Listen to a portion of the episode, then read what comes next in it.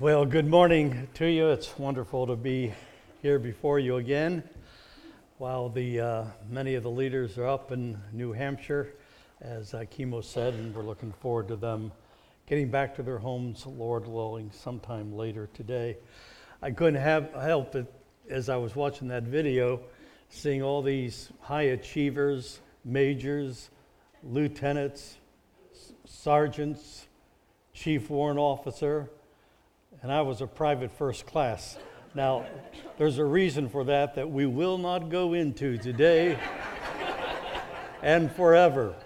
But it was a, uh, I think all of us would say what an honor it was to serve our country. And so many principles that were instilled to us uh, live with us to this very day. And uh, it's, it's, it's a great honor and privilege. We have got so much to cover today. And I'm going to ask that we get right into the text. If you have a Bible with you, Colossians chapter 3. Jesus is the key to relationships in life.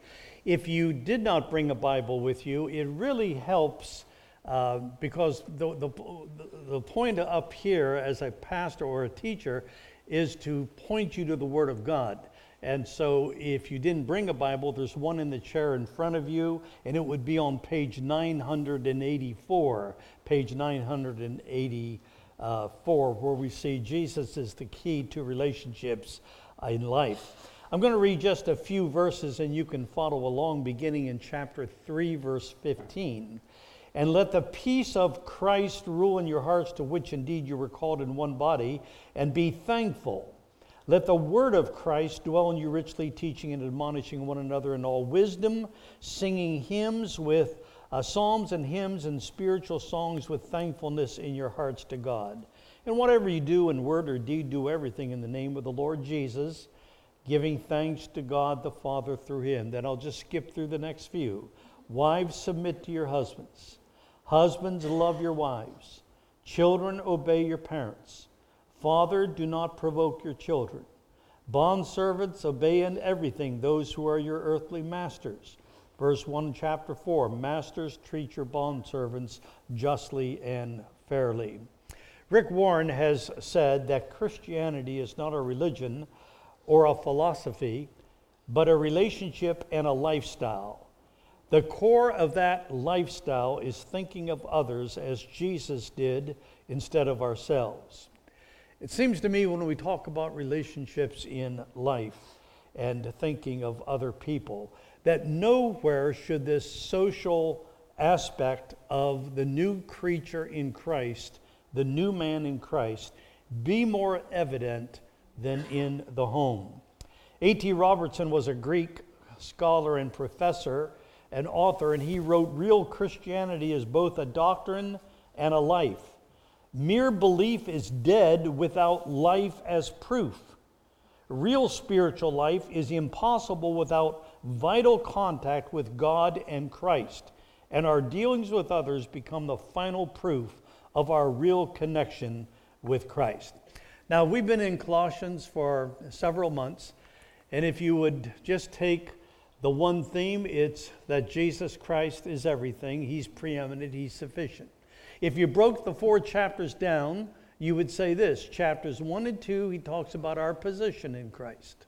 How that we were identified with Christ on the cross. We died with him, we were buried with him, we were risen with him, and we're seated in the heavenlies with him. That is your position in Christ. But in chapters 3 and 4, he goes into what you and I would call the practice in Christ. So that deals with where we are right down here, living day in and day out. So the third chapter begins with those powerful words If you then have been raised with Christ, seek those things that are above and set your mind on things that are above and not things that are on earth. For you are dead and your life is hidden with, with Christ in God. So here we are now dealing with the new relationship that we have in life since we've come to Christ. Pastor Rob really did a wonderful job in uh, moving us through verses 5 on down to verse 14 of Colossians 3. And if you'll notice, he took uh, a Sunday for each uh, two aspects of this where he talks about the old man in verses 5 to 8. Now, what is the old man? The old man is simply our sin nature. When you were born and I was born, as descendants of our first parents, Adam and Eve, we were born with a sin nature. Every parent here knows you never had to teach your child to disobey or to do something wrong. It's part of who we are, our fabric. We have a sin nature, thus a propensity towards sin. But then when when through a process usually, but at a point action of time, we come face to face with reality that even though I am a sinner by nature and by choice, Christ died for my sins, was buried, and rose again. And if I trust in Him as my Savior, He will forgive me all my sins and give me the gift of eternal life. And at that split second of my faith, I believe in Christ as my Savior. John says we pass from death unto life. And when we pass from death over to life, at that time, he also gives me a new nature. Sometimes it's called the new man. So that I'm given a new nature, a new man, and now he has also given me the Holy Spirit. And so I still have the old nature. Uh, God, it would be wonderful if God took away the old nature, but it's still with us. But we also have a, a new nature. And now I go through life and I've got choices to make. Just like that choice when I believed in Christ as my Savior, I now have choices to make uh, every day. But it isn't long after we're a Christian we realize there is a, a war that is raging within us. Now, in verses 5 to 8, you'll notice he says, Put off the old man. And then in verses 9 to 14, he says, Put on the new man. Okay? A converted Indian explained it this way and just in very simple terms, after he had come to know Christ, he says, I feel like I have two dogs living in me. There's a mean dog and there's a good dog. They're always fighting. The mean dog wants me to do bad things. The good dog wants me to do good things. Then he asked a question Do you know which dog wins? Answer the one I feed the most. And there it is. What am I feeding? And whatever I'm feeding upon is going to be a decisive factor in the choice that I make of yielding to the new man or to the old man. Now, he's going to get into family relationships here eventually. He's going to talk about, about husbands and wives and parents and children and masters and, and bondservants. But you cannot be the husband, the wife, the child, the parent, the employer, the employee that God wants you to be, unless you first of all lay hold of and appropriate the truths in verses uh, 15 on down to verse 17. And so in these verses, he tells us three things that we need. We need the peace of Christ to govern us.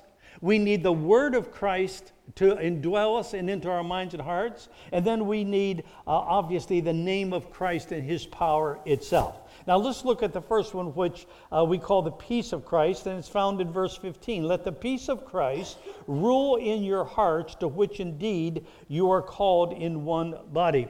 Now, a few weeks ago, when we were in Colossians 3, we talked about the words imputed righteousness. Don't let the word scare you. To impute simply means it's really a, a, an accounting term for those of you who are accountants. It's like taking from the debit side and putting it over to the credit, or taking from the credit and putting it over to the. And what God did, the moment I believed in Christ as my Savior, He imputed the righteousness of Christ to me. He not only forgave my sins, He imputed, so now I am clothed with the righteous robe of Christ. And every time God looks at us from that time point, we are perfect in the Lord Jesus Christ because we are identified with His death, burial, His resurrection.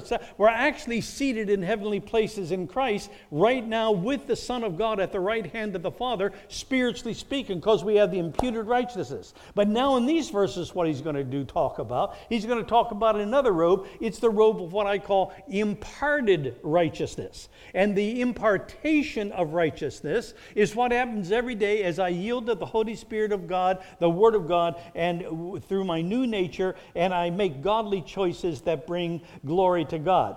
Now, he says here in verse 15, he says, Let the peace of Christ rule in your hearts. Now, this is a word that literally means to act as an umpire. We all know what an umpire does in games or sports or activities, okay? And the umpire in this case is the peace of Christ. So I think what he's saying is this every time I make a decision in life, Every time I am brought to this point where I'm going to make a choice or a, a decision, I have to ask myself is the decision I'm about to make, will this bring peace to my heart? Will this bring peace to my soul? In my home relationship, will this bring peace to those around me? Blessed indeed are the peacemakers. So, that peace of Christ, I need to discipline my mind, my heart, and my will that I want the peace of Christ, not only the peace with God, but the peace of God that will rule my heart, umpire my heart. Number two, he talks about uh, this matter of the word of Christ or principles and intellect. Notice in verse 16, he says, Let the word of Christ dwell in you richly. You have heard me say, if, if you've been here when I preach, not that I expect you to remember it, but I often will say something to the effect that, that this is the most uh, the greatest tangible blessing God has left His people, His Word. And what I need to do with this Word is I need to take this Word and fill my mind and my heart. I need to study it, I need to listen to it, I need to memorize it. I need to think it. I need to recite it. I need to live it. Why? These are God's thoughts. Now, what God wants us to do is, is in the progress of the Christian is learn to think like God thinks. And the only way I can do that is through this, uh, through this holy word. And so you must let the word of Christ in your liturgy. Now, I'm a little bit older than most of you, uh, younger than a couple of you, uh, but not many of you. Now, this wasn't for the past, this is for me today. Right now, I'm trying to memorize the book of Colossians. Now, let, let me just say this I find it a little bit more difficult to memorize today than I did 50 years ago. But I'm not going to give up. Why? Because I need the word of Christ to dwell in me richly. Now, if you're a student of the of the New Testament, you know that Ephesians and Colossians are very closely related. Theme of Colossians is the supremacy of Christ. The theme of Ephesians is not so much the supremacy of Christ, but it's the body of Christ submissive to Christ. So in Colossians, you got Christ. In Ephesians, the emphasis is on you, the body uh, of, of Christ. But if you would trace it through, you would see the six chapters of Ephesians and four chapters of Colossians are very similar. Now, when you get to chapters 3, where we are in 4 of Colossians, if you would look at this chart and compare it with Ephesians 5, if you just look down there, you will see he is saying almost the exact same words where he says in Ephesians, Be not drunk with wine, but be filled with the Spirit, speaking to yourselves in psalms, hymns, spiritual songs, singing, making melody in your heart uh, to the Lord, giving thanks for all things, submitting one to another in the fear of Christ. Husbands, love your wives. Wives, submit to your husbands. Parents, uh, uh, raise your children in the admonition of the Lord. Children, obey your parents. Uh, servants, obey your masters. Masters, be a good, uh, a good person to your servant. You see, almost everything is identical. Now, you know what's different? The only thing that's different is up in the top left and top right. It's the command that is given in order to fulfill what he's talked about in that litany uh, of phrases there. So in Ephesians, what's he say? Be filled with the Spirit. If you're not filled with the Spirit, you're not going to be this kind of person. What's he saying in Colossians? Let the word of Christ, let this Bible, let the words of Christ just dwell in you, make their home in you constantly. Now, it doesn't take a rocket scientist to understand this. That to be filled with the Spirit is the same thing as letting the word of Christ dwell in me richly. And uh, let the word of Christ dwell in me richly is the same thing as being filled with the Spirit. Do you understand that? So the two go hand in hand, and you've got to understand. And if you apply, if you you are filled with the Spirit and the Word of Christ is dwelling you richly, notice the first results. You're going to speak to yourselves in psalms, hymns, spiritual songs. You're going to be filled with wisdom. You're going to be filled with thankfulness. You're going to be filled with, uh, with submission. Just think if every home had every member of the family living that kind of life. Just imagine what your home would be like. Everyone's thankful, everyone's submissive, everyone's got a song in their heart, Everyone loves the Lord. Everyone wants to serve and please one another, and that's exactly what God wants. There's a third thing, and that has to do with the person or the name of Christ or our will. Verse 17. He says, And whatever you do in word or deed, do everything in the name of the Lord Jesus, giving thanks to the God the Father through him. Notice this third major truth. It has to do with the centrality with the preeminence of the Lord Jesus Christ in our life. So that you see, when we come to know Christ as our Savior, there's a new peace we have. There are new principles we start bringing into our life that will change the way that we live the Word of God, the Word of Christ. And then there is a new person, and of course, that person is the Lord Jesus Himself. You know, sometimes people have a, a life that's going okay, and, and they know deep in their heart, they know something's missing. Or they look at another person, they say, that person's got something. I wish I had that something. I don't know. Or they see a couple sees another couple, they say, wow, I look at that home and I'm thinking, boy, I'd sure like to have, I don't know what they have, but they got something. No, it's not something, it's someone. Now, two weeks ago, I was uh, speaking out in New York State, and uh, where I had pastored uh, going back uh, to, to the early 70s. And there was a couple there. He's a retired pediatrician now. But I went back 45 years with, with him and his wife, Don and Joan. And I remember, uh, honest to goodness, as though it was last time, I remember being in their home, and Joan was on my left and Don was on my right. They had three little children, beautiful kids, beautiful home. I mean, just a nice home, nice people. But I remember going through the plan of salvation with them. They didn't know Christ as Savior, and you could just see the light coming on and the bells ringing, etc. And uh, I'll never forget when I got through the plan of salvation. I looked at each of them like I do often when I go through the plan of salvation. I say, "Do you basically understand what I've said?" Yeah, we understand. Do you basically believe what I've presented you from the Word of God? Yeah, we believe it. I said, I've only got one question to ask. Would you like to, by faith, trust Christ as your personal Savior right now? And I'll never forget, only time it happened, and I've worked with a lot of couples, Don moved forward, looked at Joan. He said, You know, honey, this is the one thing we're missing in our life. And both of them trusted Christ. That was 45 years ago, okay? 40, and they're still going strong for the Lord. What did Jesus Christ do for them? He took that empty space that emptiness in their life and in their home, and he filled it with the person of the Lord Jesus Christ. And if you need that, if you sense, that, you know, Harry, that's you're, you're talking to me. That's what I need. We would love to minister to you. Now, let's remember here as we move on to the home. Those are the principles. If, if you don't have, uh, if you don't have the peace of Christ, if you don't have the the uh, word of Christ, if you don't have the name of Christ, then nothing more that I say is going to be of any benefit to you. You will not be able to follow what I say unless you follow these first three principles and appropriate them. Now, let's remember when we're dealing with Colossians, we're going back 2,000 years. So I don't want you to think of your home today, right now. I want you to think about a home uh, 2,000 years ago. In fact, Aristotle said 2,300 years ago there were three ingredients in any, uh, in any home. Number one, you had husbands and wives. Number two, you had parents and children. And number three, you had masters and slaves. Now, we, we usually take this master slave and we apply it today to an employer and employee, and that's fair as an application. But by interpretation, it was literally a master and a slave situation. So we want to we want to look at these uh, these very quickly, looking first of all at the marriage. Now, here's a simple definition of marriage that might help you. And, there's, and remember, this is a study today. What we're doing is not a series on the home. I can't cover everything.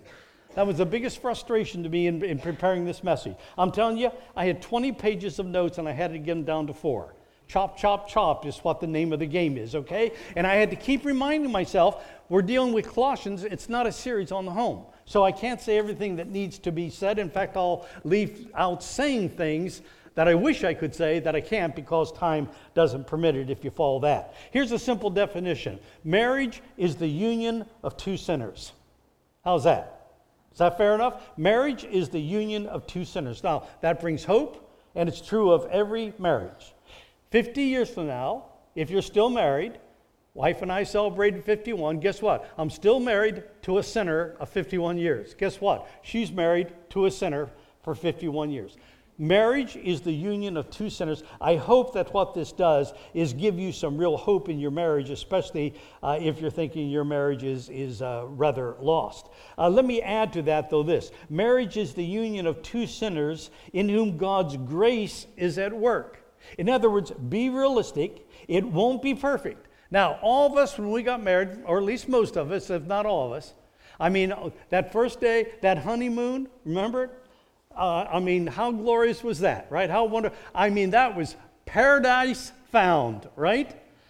Then three days later, it was paradise lost, right? So, you know, yeah, yeah, you found it, you lost it. And, and then reality starts settling in, okay? And you realize what? I'm living with a sinner. And guess what your spouse is thinking? I'm living with a sinner too. And so the only way the two sinners are going to bring it together is by the grace of God, the power of the Holy Spirit, and the new creation in Christ, who is now living with the peace of Christ, who is living with, with, with the word of Christ, and living with the name of Christ as the priority in, in his or her life. So the main point is this Christian family life is a work of the Holy Spirit by God's grace in the life of those who seek his peace, his principles, and his person. Now, having said that, let's go and look at the relationship of wives and husbands. The relationship of wives and husbands. So I'm picking it up at verse 18. Wives, submit to your husbands. Now, listen, as soon as I say that word wives, submit, I've lost half the feminine population here, okay? Now I know, listen, when I did this, I said, you know, our pastor is one wise, smart pastor. He knows when to go on a retreat to New Hampshire. It's whenever you see that word submission uh, come into the. I mean, it's not exactly your favorite word, right? Uh, but we're going to deal with it with, with, with, it anyway. So he says, "Wives, submit to your husband as is fitting to the Lord." Now, let me give us a, a simple definition of what it means for a wife in submission, which has as its counterpart the headship of a husband. Submission is the divine calling of a wife to honor and affirm her husband's leadership and help carry it through according to her gifts. This message of submission and headship, doesn't go over very well today, even in evangelical Bible believing churches. The spirit of our society makes it very hard for people to even hear text like this in a positive way. Now, if that's submission, what's headship? Headship is the divine calling of a husband to take primary responsibility for Christ like servant leadership. Servant leadership, protection, and provision in the home. Men, headship is not a right to command or control. That is anathema to the scriptural teaching of how Christ is the head of the church. It's a responsibility to love my wife as Christ loved the church. Now, quick three quick thoughts on this submission. Number one, submission does not mean inferiority. Submission does not mean inferiority. Jesus Christ, the Son of God, was submissive to his heavenly Father. He did his will. But Jesus was equal, not inferior to God the Father. We believe in the historic conservative Christian doctrine of the Trinity the Father, the Son, the Holy Spirit, three persons, one Godhead, and each one is equal to the other. And as Christ is submissive to the Father, he's still equal to the Father. And as the wife is submissive to her husband, that doesn't mean that she's not equal in worth to her husband as well. And so submission does not mean inferiority. Number two, submission is not absolute. Submission is not absolute.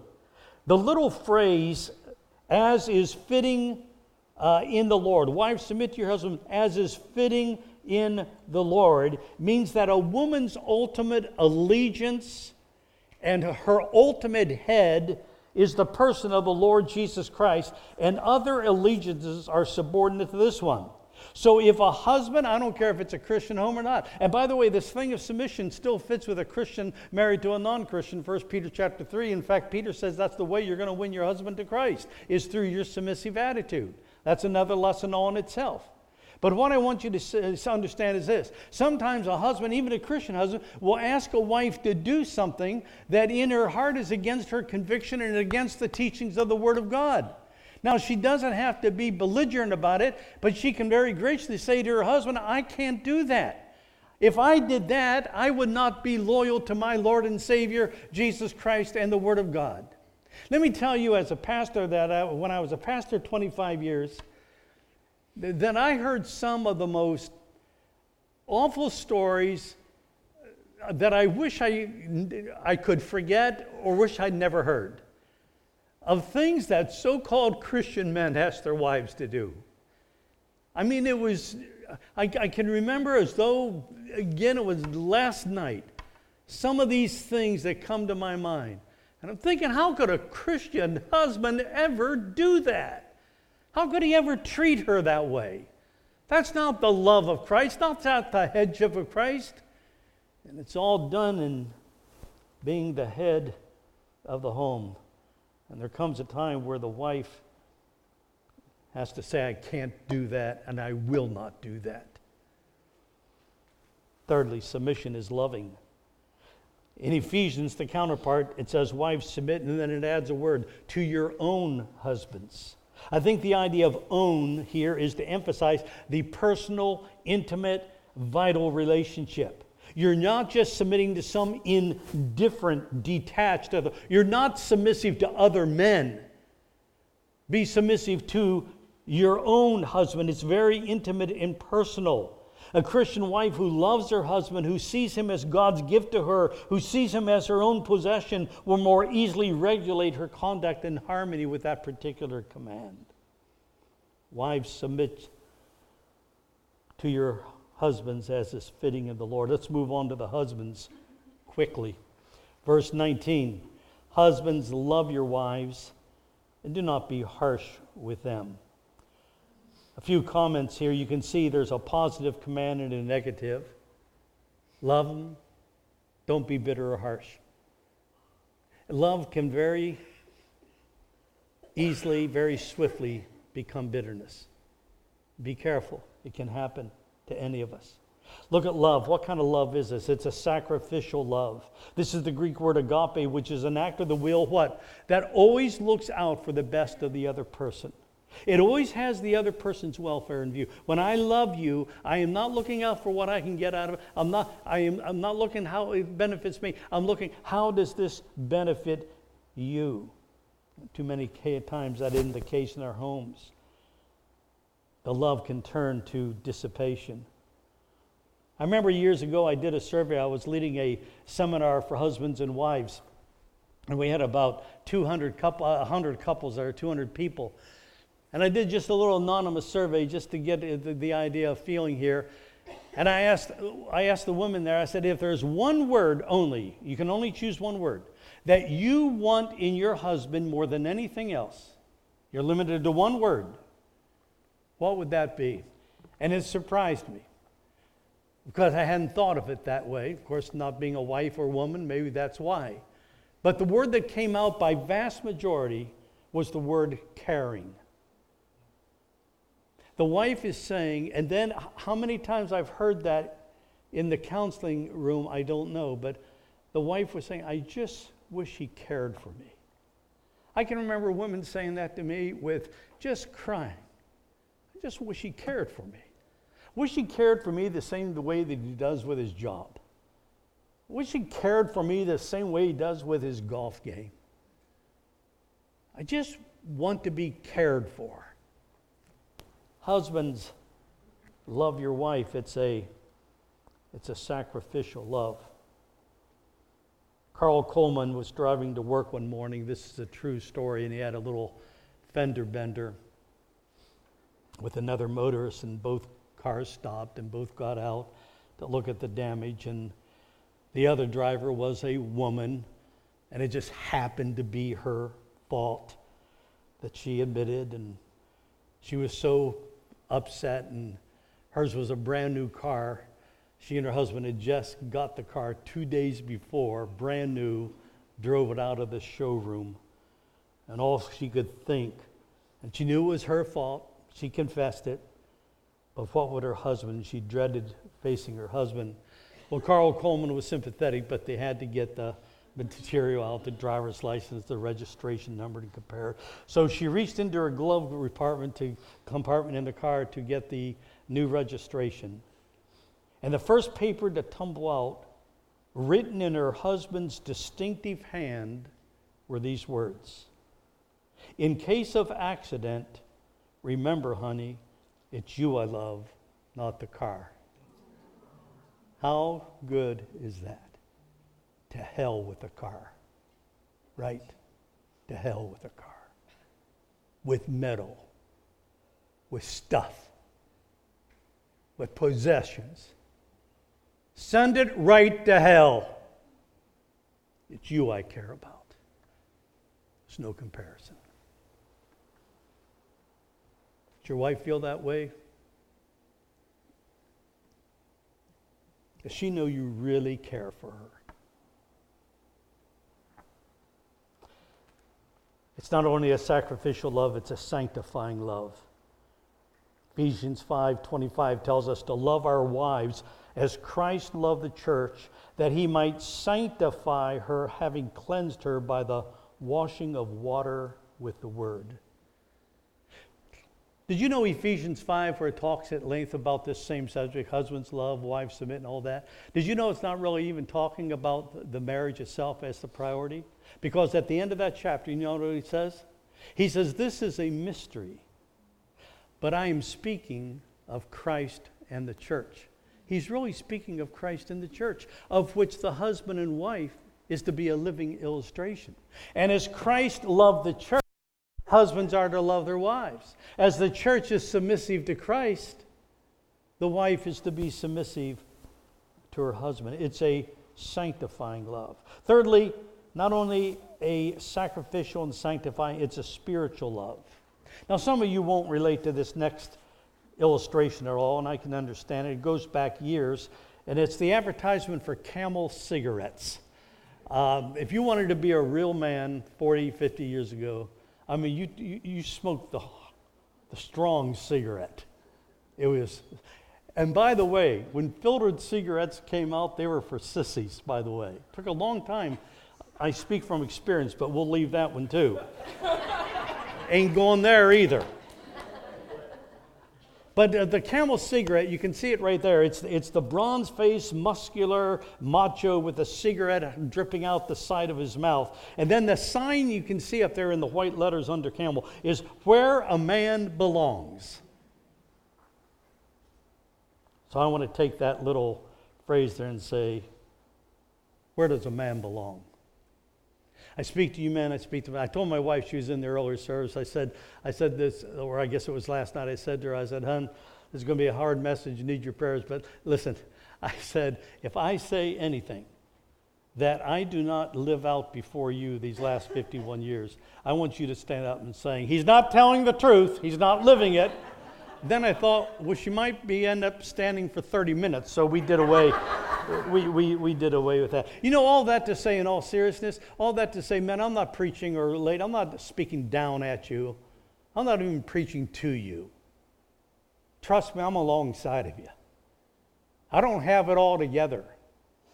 We've been married 51 years. Greatest joy of my life is being home. Hardest part of my job is when I travel overseas. I pack my schedule from 6 in the morning to 11 at night. Why? One reason I want to get on home to Muriel. That's my, that's my place. That's my heaven on, on earth. But it's not a perfect. No one's perfect. No one's got it all together. No one comes to the point where they don't have more room to grow, right? And you, you stay with it. You don't quit.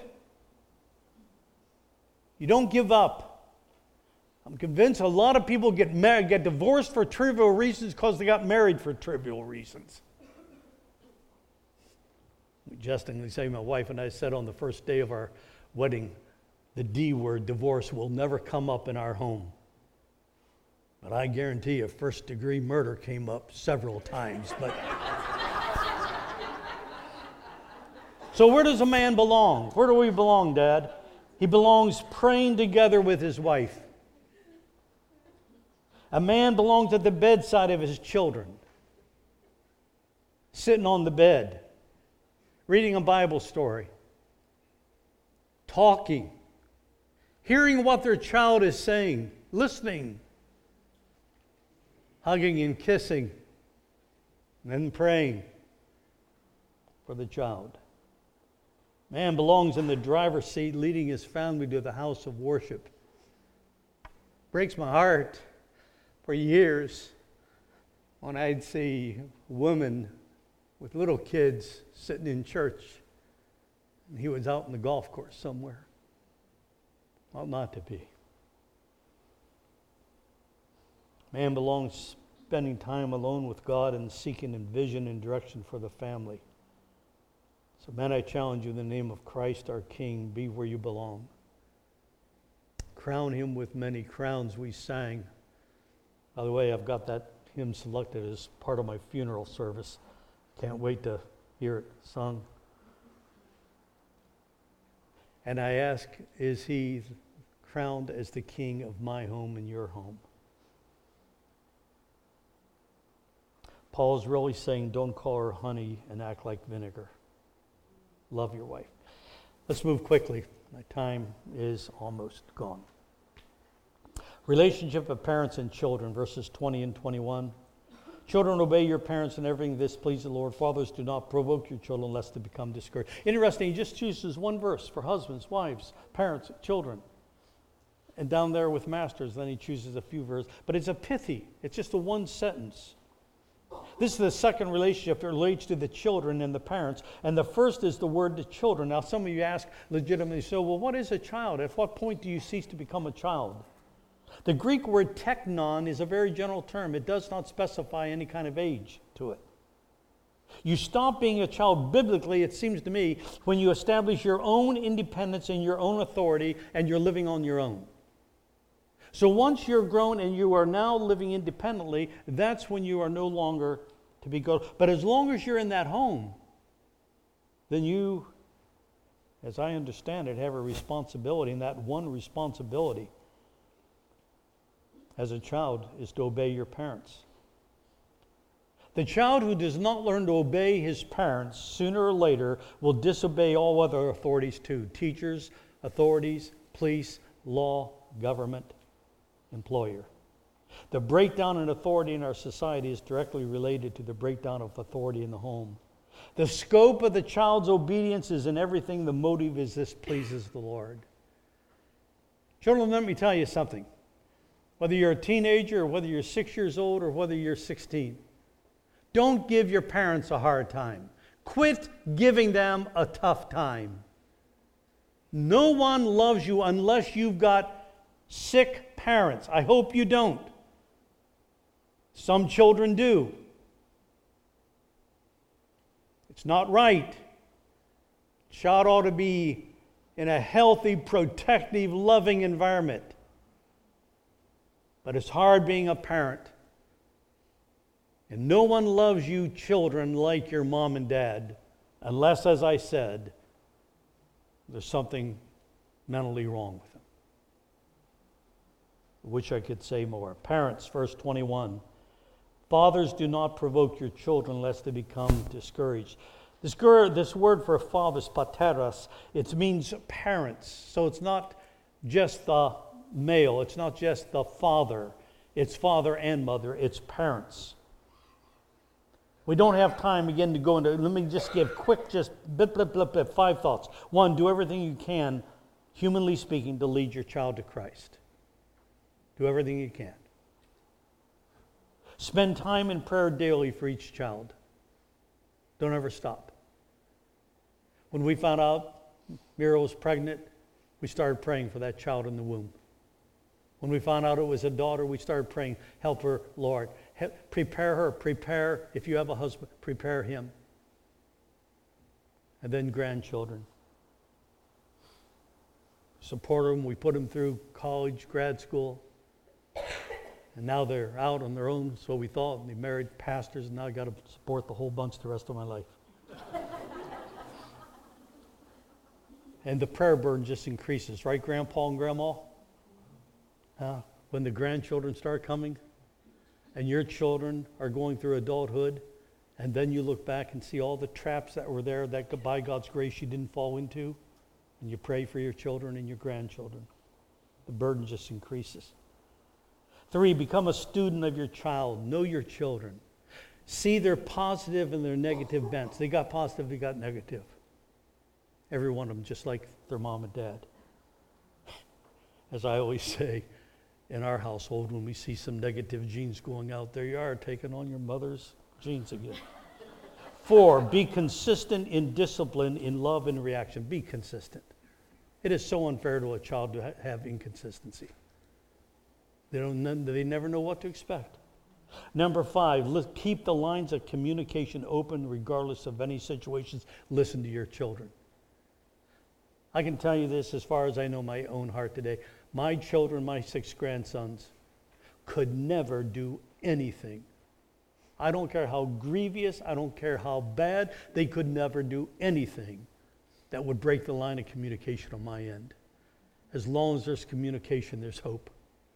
There's hope.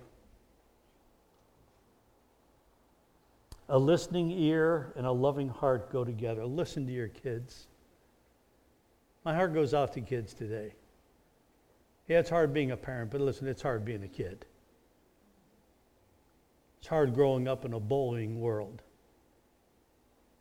It's hard to grow up when you're treated as not the cool kid, not the good looking kid, not the jock. It's hard. Teenage suicide now is almost like a common verbiage that you never heard 50 years ago. Keep your ears open. Listen. Listen Love with a loving heart. Be truthful, but listen. Listen to what your kid is saying. One child said to her father, You took time to have me, but you don't have time to listen to me. We need to listen carefully, share their feelings, frustrations, pray with them, seek to encourage them.